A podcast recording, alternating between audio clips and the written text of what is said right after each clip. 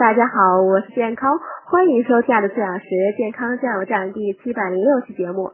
今天讲夏天吃水果，先分寒与热。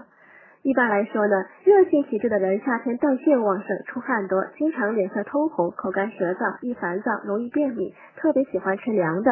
所以呢，他们可适当多吃点寒凉性的水果，比如香瓜、西瓜、香蕉、梨、猕猴桃等。夏天呢，寒凉性的水果比较多，但在众多水果中，像荔枝、桃等温热性的水果也很受欢迎。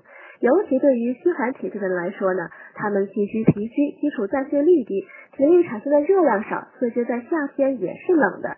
这类人多吃些温热水果，无疑是补寒佳品。不过呢，一般人大热天吃太多温热的水果容易上火，热性体质的人更要少吃。